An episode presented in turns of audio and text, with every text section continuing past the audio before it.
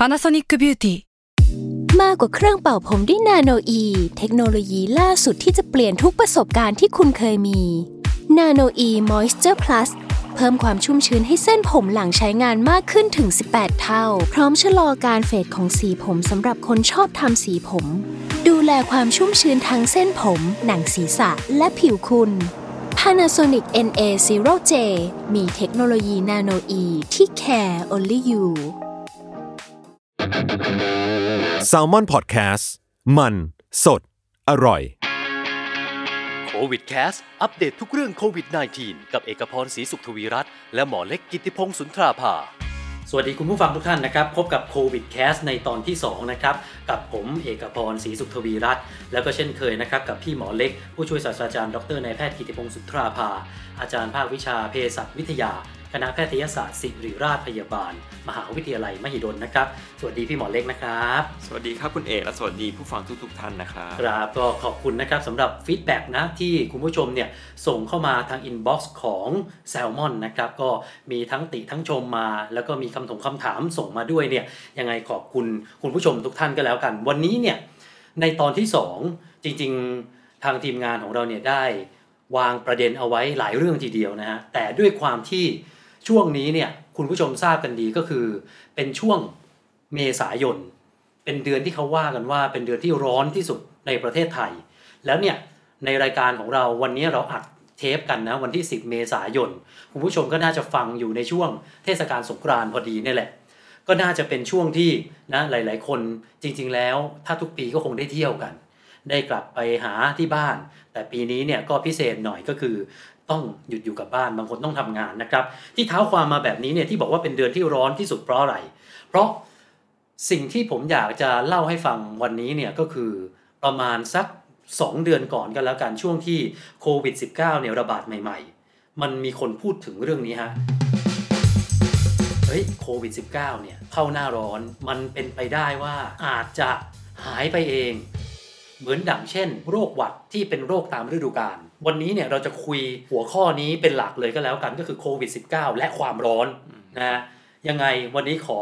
ความชัดเจนกับพี่หมอเล็กด้วยก็แล้วกันนะฮะดีครับ จริง ๆ เรื่องนี้มีหลายคนพูดนะครับครับตั้งแต่ผู้เชี่ยวชาญนะแพทย์ทั่วไป รวมถึงระดับประธานที่สหรัฐก็เคยพูดนะครับครับถ้าถ้าจำกันได้นะครับ ว่าครับหน้าร้อนจะทำให้ทุกอย่างหายไปนะครับอืมซึ่งจริง ๆ มันมีมูลนิดหนึ่งนะครับ ก็คือหนึ่งอาอย่างเช่นโรคไวรัสไข้หวัดใหญ่ มันจะมาตามฤดูกาลครับนะครับมันจะติดเชื้อเยอะๆช่วงฤดูหนาวอืมติดเชื้อลดลงช่วงฤดูร้อนนะครับแต่ไม่ใช่ว่าหายไปนะครับ อาจจะอัตราติดเชื้อจะลดลงแค่นั้นเองนะครับในฤดูร้อนนี่สำหรับไข้หวัดใหญ่นะครับ นี่สิ่งที่เรารู้กันอยู่แล้วนะครับอืมเอ่ออีกเรื่องหนึ่งนะครับที่จะเป็นหลักฐานสนับสนุนนะฮะก็คือการทดลองในระดับสัตว์ทดลองนะครับเอ่อมีคนเคยทำวิจัยนะครับ ใช้หนูตะเภาเนี่ยนะครับเอ่อดูว่า หนูตะเภาจะติดเชื้อได้ง่าย ก็คือเขาใช้เชื้อไข้หวัดใหญ่ซึ่งเป็นเชื้อไวรัสนะครับอืมอ่าสายพันธุ์ก็มันก็เป็นญาติพี่น้องกับโคโรนาไวรัสตัวนี้แหละนะครับ ก็จะพบว่าเมื่ออุณหภูมิสูงนะครับเขาเทียบสองอุณหภูมิคือ 4 องศากับ 20 กว่าองศานะครับเซลเซียสนะครับดูว่าอัตราติดเชื้อเป็นยังไงนะครับสรุปง่ายๆ ก็คือว่าพออุณหภูมิสูงขึ้นเนี่ยหนูตะเภาจะติดเชื้อไข้หวัดใหญ่ลดลงอ๋อแล้วก็อีกเรื่องความชื้นด้วยครับความชื้นสูงขึ้น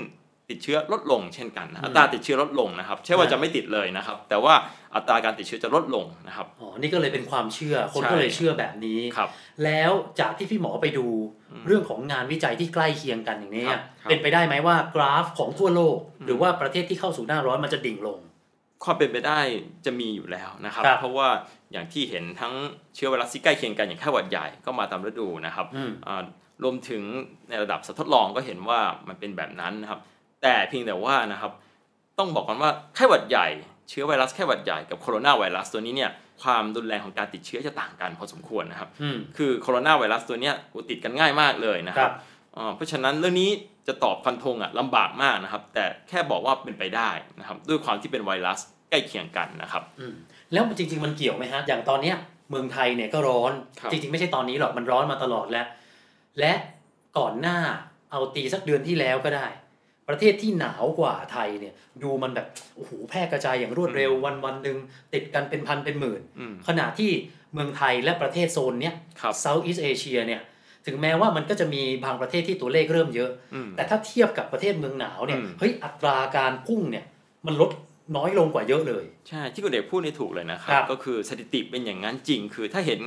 ประเทศแถบร้อนเนี่ยโอ้ค่อนข้างจะติดเชื้อน้อยกว่านะครับครับเยอะเลยน้อยกว่าเยอะเลยแหละนะครับ แถบ ที่อยู่หนาวๆเนี่ยยุโรปติดเป็นแสนนะครับอืมตรงเนี้ยจะเป็นอีกหลักฐานหนึ่งที่มีถึงความเป็นไปได้นะครับอืมอืมเอ่อทางแพทย์ทั่วๆไปเลยเข้าใจว่ามีความเป็นไปได้สูงนะครับอืมที่มันจะอัตราติดเชื้อจะลดลงนะครับ เพียงแต่ว่าอย่างที่บอกนะครับไวรัสตัวเนี้ยติดกันง่ายมาก ถ้าเราเหมือนถึงว่าคิดว่าอากาศร้อนแล้ว ทุกอย่างเออกลับเป็นเหมือนเดิมเนี่ยอย่างเงี้ยคงไม่ได้นะครับ เพราะอย่างที่รู้กันคือเราอยู่ใกล้กันนิดหน่อยด้วยความที่มันติดกันง่าย ก็ติดกันได้ต่อให้ร้อนแค่ไหนก็ตามนะครับ เพราะฉะนั้น ความระแวดระวังทั้งหลายก็คงต้องมีเหมือนเดิมครับ คือถ้าคุยถึงตรงนี้เนี่ยอืมถ้าให้ผมสรุปก็คือ มีความเป็นไปได้ที่มันครับจะดีขึ้นครับ แต่ก็ไม่ใช่ว่า โอ๊ยหน้าร้อนปุ๊บดีดนิ้วป้าบอืมหายเราออกมาใช้ชีวิตตามปกติได้ก็ไม่ถึงขั้นนั้นครับ คนสงสัยอืมสรุปแล้วเนี่ย เพราะว่ามันมีแชร์กันในโลกออนไลน์เยอะ แล้วก็หลายข้อมูลไม่ตรงกัน สมมุติมีกล่องกล่องหนึ่งกล่องเนี้ยมีเชื้อโควิด -19 ติดอยู่ที่กล่องอืมผมเอาไป ถือไปกลัวจะติด ดังนั้นผมควรจะให้มันตากแดดอืมที่อุณหภูมิเท่าไหร่ มันทนได้ขนาดไหน คนน่ะกังวลเรื่องอุณหภูมิกับอืมกับโควิดเยอะครับซึ่งตามทฤษฎีอะมัน 70 องศาเซลเซียสครับซึ่งมันเป็นไปไม่ได้ฮะที่เราจะเผากล่องนั้นสมมติอืมถูกไหมฮะ ถ้าเราครับสั่งพัสดุมาครับถ้ามันเป็นอุณหภูมิห้องแบบเนี้ยครับผมควรจะทำไงกับมันฮะ ถ้าผมกลัวครับและอยากเซฟไว้ก่อน คือถ้าอยากจะเก็บกล่องนั้นโดยที่คือหนึ่งถ้าทิ้งได้ก็ทิ้งเอาถ้าเรากังวลนะครับ แต่ว่าถ้าอยากจะเก็บเอาไว้ แนะนำว่าถ้ายึดตามที่เขาวิจัยกันนะครับอืมก็คือกล่องกระดาษทั่วไปอะหนึ่งวันก็จะเชื้อน่าจะหมดแล้วหนึ่งฉะนั้นวันก็วางทิ้งไว้ตากแดดไว้สักวันหนึ่งอืมแล้วก็อย่าเอาไปเข้าบ้านอะนะครับ ก็ตากแดดไว้นะครับ คืออย่าไปแตะต้องมันอะหนึ่งวัน แล้วทิ้งไว้สักวันหนึ่งเสร็จแล้วก็โอเคละ สมมุติครับสั่งมือถือใส่กล่องพัสดุมาครับอย่างเนี้ยผมมีวิธีป้องกันตัวเองอะฮะ เพราะว่าผมก็ไม่อยากเอาไปตากแดดอืมอืมหนึ่งวัน พอเกิดสมมติบึ้มเบิ้มอะไรขึ้นมาเป็น power bank อย่างเงี้ยอืมผมควรจะทำยังไงเพื่อให้ปลอดภัยอะครับเบื้องต้นเรารับพัสดุมาใช่ไหมครับ แล้วก็เปิดเอาของข้างในออก แล้วก็ล้างมือทุกครั้งนะครับคิดซะว่าเราออกไปข้างนอกแหละเพราะว่าเป็นของที่มาจากข้างนอกใช่ไหมครับแล้วส่วนกล่องนั้นอะก็ถ้าเราไม่ต้องการก็ทิ้งไปแหละนะครับแต่ถ้าเราต้องการก็อย่างที่บอกก็มาตากแดดก่อนอ๋อครับอันไหนๆอุณหภูมินะโยงเรื่องอาหารดิบหน่อยครับจริงๆโอ้โหข่าวนี้มีสักเดือนกว่าแล้วคนพูดถึงกันเยอะว่าช่วงนี้เลี่ยงของดิบอืมปลาดิบ ส้มตำอะไรก็แล้วแต่กึ่งสุกกึ่งดิบ เพราะว่าโควิด -19 อยู่ในนั้นได้ ส่วนตัวผมผมกล้าพูดเลยว่าหนึ่งเดือนที่ผ่านมาผมไม่ได้กินปลาดิบเลยอืมแล้วตอนนี้อยากกินมาก เชื่อมโยงไหมฮะเรื่องนี้ คือเรื่องนี้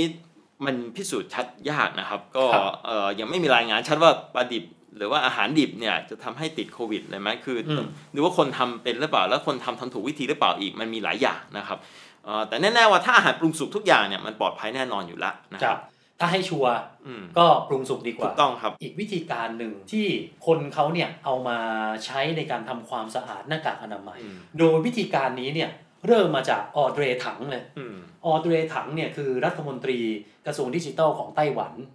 เขาเดี๋ยวผมค่อยพูดถึงประวัติเขานะผมมีประวัติเขาน่าพูดถึงมากอะขอพูดถึงออเดรถังก่อนอืมออเดรถังเนี่ยเขามีวิธีการแบบนี้เขาบอกว่าเอา หม้อหุงข้าวเนี่ยที่ไว้หุงข้าวบ้านคุณเนี่ยหม้อหุงข้าวไฟฟ้าเอาหน้ากากอนามัยใช้แล้วหย่อนเข้าไปปิดฝาไม่ต้องใส่น้ำเปิดเครื่อง 8 นาที เสร็จปุ๊บหยิบออกมาได้เลย มันก็จะใช้ได้นี่โอ้โหคนแชร์กันเยอะมากอืมถ้าอย่างเนี้ยพี่หมอว่าไงฮะมันพอจะไหวไหมฮะอ่าเบื้องต้นต้องบอกก่อนว่ามันเป็นวิธีที่ไม่ใช่มาตรฐานนะครับครับอ่าจะแนะนำไหมถ้าโดยความเห็นของผมนะครับ มันด้วยความที่ไม่ใช่วิธีมาตรฐานนะครับ ก็ไม่อยากจะแนะนำนะครับ แต่ เดี๋ยวขอเท้าความนิดนึงก่อนว่าแมสเนี่ยจริงๆมันมี 3 ประเภทนะครับหนึ่งแมสที่เป็น N95 อืมที่มันที่เราทราบว่าครอบแบบดีหน่อยนะครับคือส่วนใหญ่ก็ให้หมอใช่ที่ใช้ผ่าตัดหรือในโรงพยาบาลไปกลุ่เลมยพวกนั้นเรา ผมไม่ไปขอพูดถึงกลุ่มพวกนั้น แล้วผมแนะนำว่าใครที่มี N95 แล้วไม่ใช่บุคลากรทางการแพทย์แนะนำว่าถ้าเป็นไม่ได้เราอยากให้บริจาคกับบุคลากรที่จำเป็นต้องใช้นะครับ คือถ้าเกิดเป็นชาวบ้านทั่วไปเนี่ยเราไม่จำเป็นต้องใช้ N95 นะครับ ถ้าเราไปแค่ไปซื้อของอะไรทั่วไปนะครับสองก็คือแมสที่เป็นเหมือนกับ หมอผ่าตัดเขาใส่นะครับที่เป็นครับแมสกระดาษนะครับครับ นี่คือที่คุณเอกพูดถึงใช่ที่ไหมเป็นครับแบบเขียวๆฟ้าๆแล้วแต่ใช่สีนะเออครับนี่คือที่คุณออเดรถังเขาบอกว่าใช้หม้อหุงข้าวใช่ไหมครับครับนี่คืออย่างที่สองและแมสอย่างที่สามคือแมสผ้านะครับงั้นในตอนนี้ผมขอพูดถึงแมสอย่างที่สองกับสามคือแมสที่เป็นกระดาษสามก็คือแมสผ้านะครับขอพูดถึงสองตัวนี้ก่อนนะครับ คือการทำความสะอาดนะครับ ต้องรู้ก่อนว่าไวรัสมันตายด้วยอะไรก่อนนะครับอืมอืมก็หนึ่งความร้อนใช่ไหมครับ เอ่อเอาสำหรับคนทั่วไปนะครับ ผมไม่พูดถึง UV หรือสารเคมีอะไรนะครับเอาที่ชาวบ้านทั่วไปทำได้ เพราะที่เราพูดถึงกันคือสำหรับชาวบ้านนะครับอืมอืมครับก็คือความร้อนหนึ่งนะครับสองก็คือสารซักฟอกพวกสบู่นะครับพวกซักฟอกทั้งหลาย ก็คือเอาไปซัก ใช่สองอย่างนี้นะเอ่อพูดถึงเรื่องแมสกระดาษก่อนนะครับแมสกระดาษนี่โดนน้ำไม่ได้นะครับฉะนั้นเรื่องซักตัดทิ้งเลยนะครับอืมส่วนเรื่องความร้อนก็ต้องดูอีกว่าเอ่อความร้อนที่สำหรับฆ่าไวรัสได้อย่างที่คุณเอกพูดนะครับ ก็เกิน 65-70 องศาขึ้นไปนะครับองศาเซลเซียสนะครับ ตรงเนี้ยสัก 15 นาทีนะครับก็น่าจะโอเคแล้ว แต่อุปกรณ์ที่ใช้เนี่ยแหละปัญหานะครับเออผมไม่เห็นด้วยกับการเอาหม้อหุงข้าวนะครับ เพราะอย่าลืมว่าส่วนประกอบอย่างสำหรับแมสกระดาษมันมีส่วนที่เป็นพลาสติกหรืออะไร ตรงนั้นที่ไว้เคลือบกันน้ำเอ่อหลาย ๆ อย่าง ซึ่งอ่าผมไม่แน่ใจสำหรับสารเคมีที่เคลือบอะไรต่าง ๆ นะครับเออคือหม้อหุงข้าวเอาไว้กินหุงข้าวไว้กินใช่ไหมเพราะฉะนั้นผมไม่แนะนำหรอกนะครับเอ่อก็ ถ้าจะให้อุปกรณ์ถ้าตู้อบเราไม่มีนะครับเอ่อจริงๆแล้วเนี่ยวิธีที่อ่าหลายคนรวมถึงแพทย์หลายท่านที่ผมเสิร์ชดูนะครับเอ่อที่น่าเชื่อถือเขาแนะนำคือเขาบอกว่าสำหรับเขาเนี่ยอ่าผมเองก็ยึดตามนี้แหละนะครับ ก็คือแมสกระดาษนะตัวนี้จะมีไว้ 3 ชิ้นสำหรับ 1 คนทำไมต้อง3ครับก็คือไว้สลับวันกัน คือใช้สำหรับใส่ทั้งวันเสร็จแล้วอะแล้วสก็มมติวันนี้ผมใช้ชิ้นที่หนึ่งเออเอาชิ้นที่หนึ่งไปทำอะไรครัต่บอฮะชิ้นหนึ่งใช้เสร็จเอ่อแล้วก็เอาไป ตากแดดไว้อืมใช้เสร็จ แล้วก็วันที่สองก็ใช้ชิ้นอื่น แต่ทำไมตากแดดไม่ต้องสามชิ้นเหตุผล เพราะว่าถ้ายึดตามที่ผมคุยกันตอนแรกกับคุณเอกว่าเชื้อไวรัสที่อยู่บนกระดาษสัก 24 ชั่วโมงใช่ไหมครับอ่าเอาง่ายๆ ถ้าเกิน1นถึงสวันขึ้นไปก็คงจะหมดแล้วแหละนะครับถ้าตากแดดอ๋อเราไม่ต้องไปซักไปเลยหรอกก็คือไว้ตากแดดให้เกิน 1 วันขึ้นไป ผมต้องบอกว่าเราไม่ได้ไปเปื้อนมันนะครับ คือไม่ได้ไปเปื้อนน้ำเปื้อนคนอะไรทั้งสิ้นนะครับ ก็คือใช้เฉยๆไม่ได้ไปถูกอะไรเปื้อน ก็เสร็จแล้วก็ ตากแดดนะแล้วก็ใช้ชิ้นที่สองอีกวันหนึ่งนะครับ พอชิ้นที่สองใช้เสร็จก็ไปก็ไปตากตากไว้แดดเอาชิ้นที่สามมาใช่ชิ้นที่สามแล้วพอหมดชิ้นที่สามปุ๊บก็ไย้อนมาชิ้นที่หนึ่งะใหม่ชิ้นที่หนึ่งมัน 48 ชั่วโมงแล้วนี่ใช่ถูกต้องอ่าเออนี่คือวิธีที่น่าจะ ปลอดภัยนะครับสำหรับคนทั่วไปนะครับนี่ครับสำหรับคนทั่วไปต้องบอกไว้ก่อนโอ้นะครับเพราะถ้าสมมติสำหรับหมอนะอืมสมมติสมมติเกิดมีการผ่าตัดแล้วเปื้อนเลือดมาครับก็ไม่ควรจะใช้ซ้ำหรือเปล่าใช่เพราะสำหรับที่เราพูดกันคือคนทั่วไปนะสำหรับบุคลากรการแพทย์ที่ต้องทำมากกว่านั้นแหละนะครับครับอืมอืมเออแต่นี่แต่เป็มันมีวิธีหนึ่งที่ผมก็ทำเองนะก็คือ ผมใช้แมสผ้าซึ่งมันซักได้นะครับแมสผ้าผมใส่ไว้ชั้นแรกนะฮะแล้วชั้นที่สองก็คือแมสกระดาษนะครับ ฉะนั้นปกติผมจะใส่สองชั้นเนี่ยแหละ เพราะว่าบางทีเราพูดแล้วมีน้ำลงน้ำลายบางทีมันก็จะเหม็นใช่ไหมครับ อย่างน้อยก็กันด้วยผ้าส่วนหนึ่ง ส่วนแมสกระดาษแล้วก็ใช้คือกันสองชั้นเลยอืมอืมซึ่งแมสผ้านะทางกระทรวงสาธารณสุขเขาก็ออกมาแนะนำแล้วว่า ถ้าให้ดีต้องเป็นผ้ามัสลินครับ ผ้ามัสลินจะช่วยกรอง แล้วก็ทั้งกันเรื่องเกี่ยวกับความชื้นหรือว่าละอองที่เป็นละอองฝอยได้ด้วยครับเพราะผ้าบางชนิดคุณผู้ชม มันสมมุตินะ มีการจาม แล้วมันมีละอองน้ำเนี่ยมันซึมเข้าเลยอืมแล้วมันเข้าจมูกเราเลยนะครับดังนั้นต้องเลือกชนิดผ้าที่ดี ๆ ด้วยอืมตรงนี้ขอเอ่อเสริมนิดนึงคือครับสำหรับท่านที่ไม่มีแมสเอ่อกระดาษที่เป็นแมสสำหรับผ่าตัดตัวนั้ครันบนะนะครับ ก็ใช้แมสผ้าได้นะครัครับบก็คือแม้จะป้องกันอ่าประสิทธิภาพอาจจะคือบอกว่าใกล้เคียงกันแล้วกันบอกนี้ดีกว่าประสิทธิภาพจะใกล้เคียงกันอ่าเพราะฉะนั้นเราใช้แมสผ้าที่ได้มาตรฐานนะครับอืมตัวเนี้ยมันซักได้อยู่แล้วเอาไปซักตากแดดจบเลยนะครับอืมตัวนี้ใช้ซ้ำซ้ำไปซ้ำมาได้โอ้โห นี่นะอะเอาเป็นเกร็ดความรู้มาครับฝากกันนะครับ เพราะเห็นมีบางคนเนี่ยเอาแมสไปเรียนแบบคุณออเดย์ถังปรากฏแมสไหมแมสเยินเลยฮะครับเมื่อกี้ผมติดไว้เรื่องของคุณออเดย์ถังเนี่ย ผมขอเติมสักนิดหนึ่งก็แล้วกัน ประวัติของคุณออเดย์ถังเนี่ยเป็นรัฐมนตรีที่อายุน้อยที่สุดในประวัติศาสตร์ของไต้หวัน 38 เป็นรัฐมนตรีแล้วเก่งนะครับนะแล้วคือออเดย์ถังเนี่ยต้องบอกก่อนว่าเขาเป็นคนที่ฉลาดมาก ตอนอายุประมาณสักสิบสี่สิบห้า เคยวัด IQ ได้ร้อยแปดสิบตอนสิบสี่นะฮะ แล้วก็เคยเป็นแฮกเกอร์ แล้วถึงขั้นคือเขาเป็นคนฉลาดสายคอมพิวเตอร์อะอืมเคยออกแบบโปรแกรมทำ Search Engine เหมือนคล้ายๆ Google แต่เป็นภาษาจีนกลาง เป็นแมนดารินได้สำเร็จ แล้วก็ไปทำงานซิลิคอนแวลลีย์ย่านเกี่ยวกับเทคโนโลยีต่างๆ นานา เป็นแฮกเกอร์ สุดท้ายเนี่ยหันเหมาช่วยงานรัฐบาลจนสุดท้ายเนี่ยได้เป็นรัฐมนตรีอืม โอ้โหแล้วที่สำคัญเป็นผู้หญิงข้ามเพศพูดง่ายๆคือเป็นผู้ชายครับเป็นผู้ชายเสร็จแล้วผ่าตัดแปลงเพศอ๋อตอนนี้ก็ต้องเรียกเธอเป็นผู้หญิงแล้วแหละอะหมดหมดเรื่องของอุณหภูมิแล้ว มีสิ่งที่อยากจะพูดถึง เพราะว่าช่วงสัปดาห์ที่ผ่านมาเนี่ยมีการรณรงค์กันเยอะครับว่าใครเคยติดเชื้อโควิด รักษาหายอืมออกจากโรงพยาบาลมาแล้ว 14 วัน ให้ช่วยกันกรุณาไปบริจาคพลาสมา พลาสมานั้นจะสามารถเอาไปช่วยรักษาคนที่เป็นโควิดอยู่ณปัจจุบันนี้ได้อืมเรื่องราวนี้เนี่ยมีสองสามคำถามมาถามหนึ่งคือจริงไหมอืมที่ช่วยรักษาโควิดครับสองคือ แล้วจริงเนี่ยแล้วมันระบบการรักษายังไง อย่างแรกเนี่ยอืมจริงไหมฮะ คือต้องเท้าความนิดหนึ่งเพื่อให้เข้าใจกันครับนะครับก็คือปกติแล้วเนี่ยร่างกายเรามีเม็ดเลือดขาวใช่ไหมจะต่อต้านเชื้อโรครวมถึงเชื้อไวรัสตัวนี้ครับนะมันจะมีกลไกการต่อสู้นะครับหลายอย่างนะครับหนึ่งในนั้นคือ มันจะปล่อยเอาสารที่เรียกว่าแอนติบอดีเพื่อจับกับเชื้อแล้วก็ทำลายเชื้อนะครับตัวเนี้ยสารแอนติบอดีที่เม็ดเลือดขาวสร้างมันจะอยู่ในน้ำเลือด น้ำเลือดภาษาอังกฤษเรียกพลาสมานะครับอืมเพราะฉะนั้นหลักการคือเอาน้ำเลือดตัวเนี้ยนะครับเพื่อจะเอาแอนติบอดีที่เม็ดเลือดขาวสร้างนะคครัรับบแล้วมาฉีดให้คนไข้อืมแล้วก็หวังว่าจะช่วยจับเชื้อแล้วก็กำจัดเชื้อนี่คือเหตุผลนะครับครับถามว่าเป็นไปได้ไหมตอบว่าเป็นไปได้นะครับ ในทางทฤษฎีนะครับอืมเออถ้าคุณเอกอ่า เคยได้ยินพวกซีรั่มแก้พิษงูครับเคยได้ยินใช่ไหมครับครับตัวนั้นก็หลักการเดียวกันนะครับอืมเพียงแต่ตัวนี้มันจะเป็นสารพิษพิษงูที่อยู่ในกระแสเลือดเม็ดเลือดขาวก็จะสร้างแอนติบอดีมาจับอีกอันหนึ่งที่เราใช้บ่อยๆ ก็คือสำหรับฉีดคนที่ถูกสุนัขกัดนะคครัรับบอ่าอาจจะเรากลัวว่าเป็นหมาบ้าหรือเปล่านะครับ แพทย์ก็จะฉีดตัวซีรั่มนี้ให้ด้วยนะครับอืมซีรั่มสำหรับแก้อ่าป้องกันโรคพิษสุนัขบ้าก็หลักการเดียวกันนะครับ ก็เหมือนถ้าเป็นหลักการงูพิษก็คือเอาพิษงูนั่นแหละมารักษา อืมจริงๆพิมัษนที่มันมีอยู่อะไรอย่างนี้มัใช่นไหมไม่เชิงพิษงูโดยตรง แต่ว่าเป็นเอาสกัดเอาไอสารที่อยู่ในน้ำเลือดที่ต้านพิษงูอีกทีนะประมาณนั้นนะฮะแต่ว่าตรงนี้เขาอาจจะเอาทั้งพลาสมาหรือทั้งน้ำเลือดมาใช้เลยครับครับอาจจะไม่ได้สสกัดแอนติบอดีอย่างเดียวนะครับอืมอืมแต่ว่าในหลักการเนี่ยเป็นไปได้ครับ แล้วก็ มีรายงานอ่าบ้างแล้วนะครับว่าใช้ได้ผลนะครับล่าสุดผมก็เพิ่งเห็นข่าวที่เกาหลีใต้ก็ใช้ได้ผลคนไข้สองรายมั้งนะครับครับผมก็เพิ่งเห็นไม่นานมานี้นะครับหลักการนี้เลยใช้พลาสมาคนที่หายแล้วมาฉีดให้คนไข้ที่เป็นหนัก เพราะอันนี้เนี่ยสำหรับผมถือว่าเป็นข่าวดีนะเพราะว่าอย่างนี้คุณผู้ชมในเมืองไทยเราเนี่ยมีคนติดเชื้อประมาณ 2,500 คนครับแต่มีคนหายแล้ว 1,000 คนนะฮะอืมคือตัวเลขที่เราได้ยินกัน 2,000 กว่า 2,000 กว่า มันหายแล้วประมาณเกือบครึ่งครับ และ สาธารณสุขเนี่ยออกมาบอกแล้วว่า มีคนบริจาคพลาสมาที่หายพันคนเนี่ยโดยประมาณเนี่ยคนเดียวนะฮะมคือคุณลุงแท็กซี่รายแรก ๆ ดังนั้นเนี่ยเขาก็เลยวิงวอน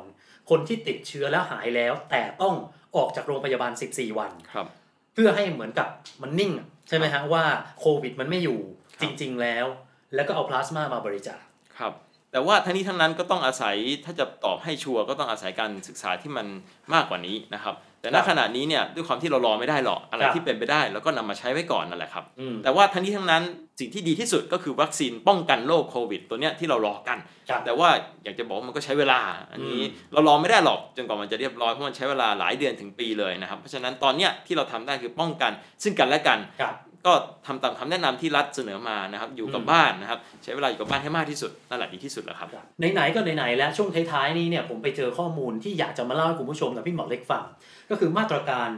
social distancing ของต่างประเทศเนี่ยแหละมีมาตรการแปลกๆ ที่ผมเนี่ยเอออยากจะเอามาเล่าให้คุณผู้ชมได้ฟังกัน เป็นพาไปที่ประเทศแรกก่อน ที่เปรูฮะเปรูเขามีมาตรการแปลกดีครับเขาเนี่ยจะกันคนให้ออกจากบ้านไม่พร้อมกัน อย่างนี้เลยฮะ เพศชายออกได้จันทร์พุธศุกร์เพศหญิงออกอังคารพฤหัสเสาร์อืมวันอาทิตย์ห้ามออกทุกคน เจ๋งไหมฮะ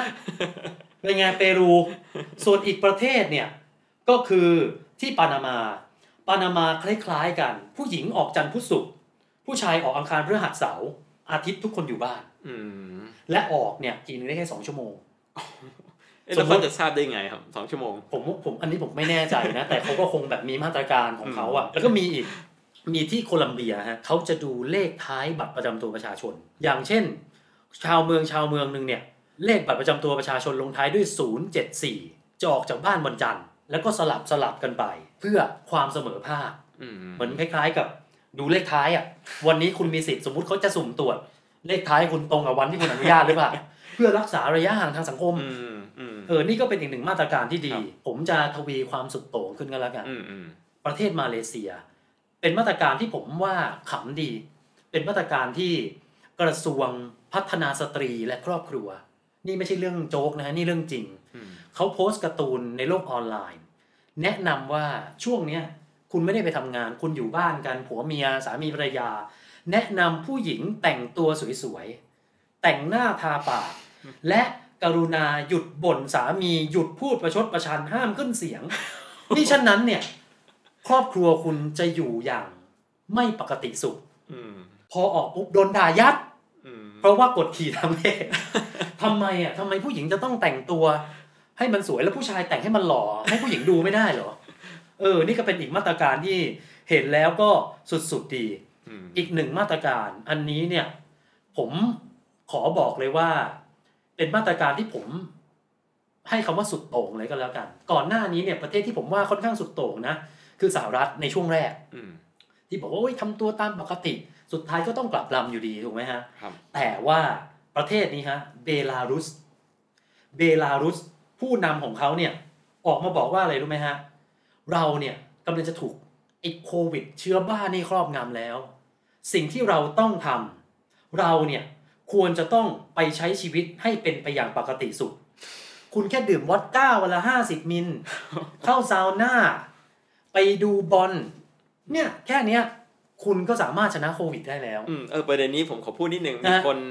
ทำใน YouTube เยอะแนะนำผิดๆนะนี่บอกผิดๆเลยนะฮะครับการดื่มเหล้าไม่ช่วยนะครับ ไม่ช่วยแน่นอนนะคอ้ารัวบก็โควิดมันอยู่ในคอไม่ใช่เหรอฮะไม่อ่าต้องชี้แจงนิดนึงว่าเชื้อไวรัสเนี่ยจริงๆมันอยู่ในเซลล์ก็คืออยู่ในเนื้ออ๋อเนื้อเยื่อ มันไม่ได้อยู่มันไม่ได้เกาะที่ผิวนะครับและอีกอย่างที่สำคัญนะครับก็คืออัตราของแอลกอฮอล์มันก็ไม่สูงนะครับครับที่ค่าได้ที่เราทราบกันที่70%นะขึ้นไปนะครับฉะนั้นไม่เลิกเลิกคิดได้เลยการใช้เหล้าเนี่ยเออแล้วก็เรื่องของการใช้ซาวน่า ผมเคยเห็นคลิปหนึ่งที่ฝรั่งเขาทำซึ่งน่าจริงๆน่ากลัวมากเขาพ่นอะไรสักอย่างแล้วแล้วเขาจุดไฟเผาเหมือนกับสูตรเพื่อเขาต้องการให้ไฟมาเผาไอตัวไวไวรัสในทางเดินหายใจซึ่งมันอันตรายแล้วตายได้นะครับอ่าไอเนี้ยก็ไม่ใช่อีกก็อย่างที่บอกไวรัสมันอยู่ในเนื้อเยื่ออยู่ในเซลล์นะครับเพราะฉะนั้นมันไม่ได้เกาะที่ผิวนะครับเออมันไม่ไม่ช่วยอะไรเลยเออซาวน่าเนี่ย ผมว่านะเต็มที่เราได้ก็สี่สิบองศามั้งอืมห้าสิบอะครับ มันคือขนาดนั้นอะยังไงไวรัสมันก็ไม่ตายอยู่แล้วไม่ตายสองคือมันอยู่ในเซลล์เราด้วยครับซ้ำที่เบเบลารุสลีกฟุตบอลรู้สึกจะเหลืออยู่ประเทศเดียว ที่ยังแข่งอยู่นะแข่งและแข่งไม่พอเปิดดูตามปกติด้วยอืมจนตอนนี้นักบอลเบลารุสเนี่ย ออกมาประท้วงแล้วว่ากรุณาหยุดลีกเถอะอืมนักบอลไม่อยากไม่อยากเตะแล้ว เนี่ยคุณดูโอ้โหมาตรการนะของแต่ละประเทศเนี่ย ไม่น่าเชื่อนะฮะว่ามันสุดโต่งอะแต่ตอนนี้รู้สึกว่าส่วนเมืองหลวงของเบลารุสอะ ผู้ว่าเมืองหลวง สั่งปิดเมืองไม่เชื่อนายกอืมตอนนี้ตีกันเองแล้วเบลารุสอะก็เป็นข่าวคำขำเอามาฝากกัน เราอะมักจะคิดว่าไอ้พวกข่าวเฟกนิวส์เนี่ยมักจะมาจากประเทศเซาท์อีสเอเชียเราต้องยอมรับนะ แต่ว่าข่าวนี้เนี่ย ผมเพิ่งเห็นเมื่อสองวันก่อน ไม่น่าเชื่อฮะ ที่อังกฤษมีการลอบเผาเสาสัญญาณ 5G เผากันหลายเสาเป็นสิบเสานะฮะเพราะอะไรรู้ไหมฮะเพราะมันมีข่าวลือว่า ไอ้เสานี้เนี่ยเป็นตัวแพร่ระบาดเชื้อไวรัสโคโรนาคนอังกฤษไปแห่เผาเสา 5G ไอ้คนอังกฤษเนี่ยะคนอังกฤษฮะอืมเนี่ยไม่น่าเชื่อเนาะอืมเพราะว่าไอ้อย่างพี่หมออืมเป็นไปได้ไหมฮะคือคือมันไม่ไม่ไวใช่รัสแน่นอนกับเสาสัญญาณ 5G อะมันไม่ไม่เกี่ยวข้องแน่นอนนะคือสิ่งที่เอามาเล่าให้ฟังเนี่ยก็คืออยากจะบอกคุณผู้ชมนะว่า fake news ไปหมดอืม fake news มันไปทุกที่ หรือแม้กระทั่งเฮ้ยข่าวจากอังกฤษเลยนะ มันก็ไม่ได้หมายความว่าเฮ้ยข่าวจากอังกฤษมันจะน่าเชื่อถือเสมอไปถูกไหมล่ะอืมนี่นะก็เอามาฝากคุณผู้ชมก็แล้วกันว่า เรื่องเหล่านี้มันเกิดที่ไหนก็ได้นะก็หวังว่าคุณผู้ชมจะมีสติก็แล้วกันกับครับช่วงเวลาแบบนี้ แล้วตอนนี้นะผมขออัปเดตอีกสักนิดหนึ่งก็แล้วกันก็คือประเทศที่เขารายงานว่าเขายังไม่มีติดโควิดเลย ชื่อก็จะแปลกๆนิดนึงนะ ผมอาจจะไม่ได้อ่านหมดนะ แต่ว่าเอามายกตัวอย่างก็แล้วกัน อย่างใกล้ๆเราเนี่ยก็จะมีปลาเหลา ที่ชอบไปดำน้ำกันอืมฟิลิปปินส์ใช่ไหมฮะแต่อืมเป็นเป็นประเทศที่อยู่ใกล้ๆฟิลิปปินส์อินโดโซนนั้นอืมแต่เป็นปลาเหลาหมู่เกาะโซโลมอนอืมทะเลสวยนะครับตรงเอนั้นอวานูอาตูตองกาซามัว นูอูรูตูวาลูไมโครนีเซีย และที่สำคัญเกาหลีเหนือ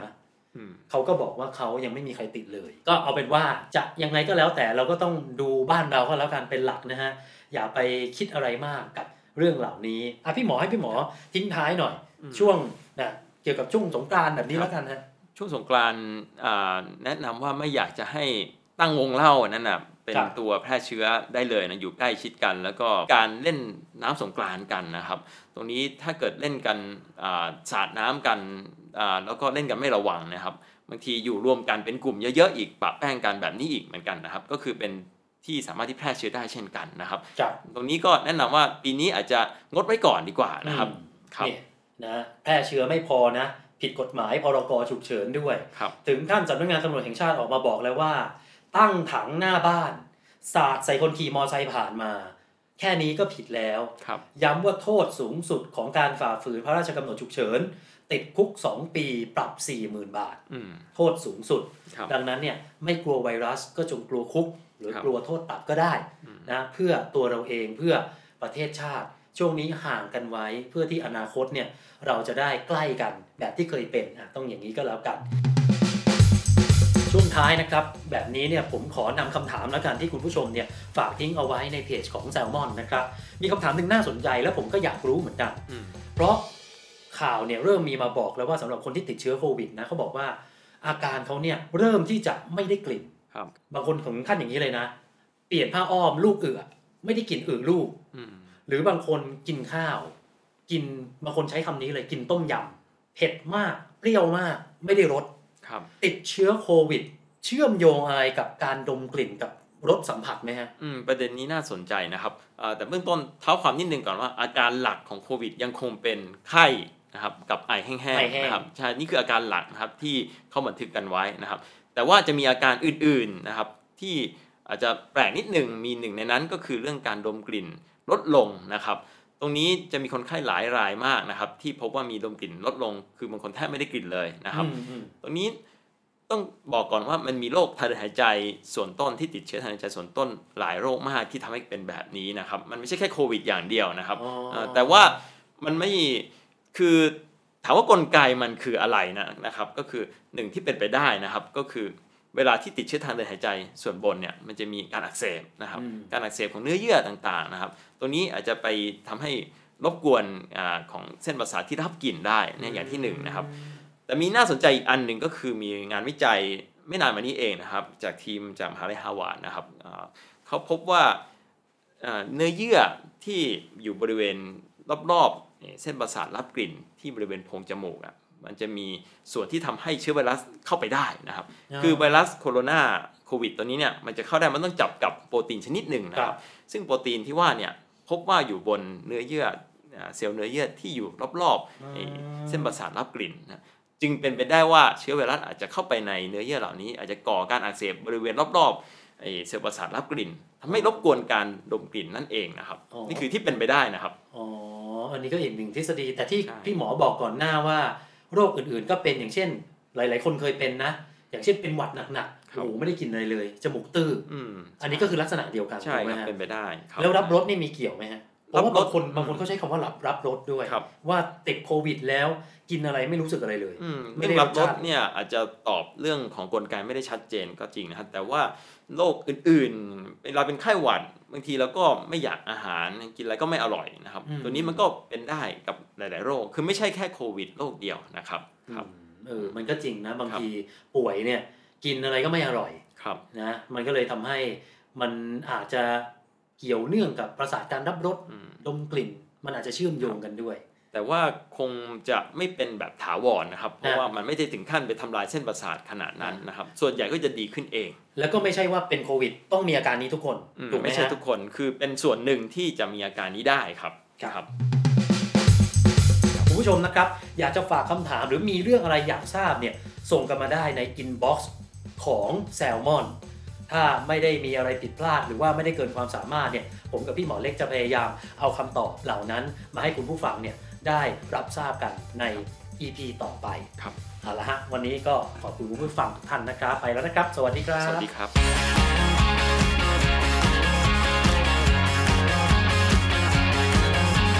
โควิดแคส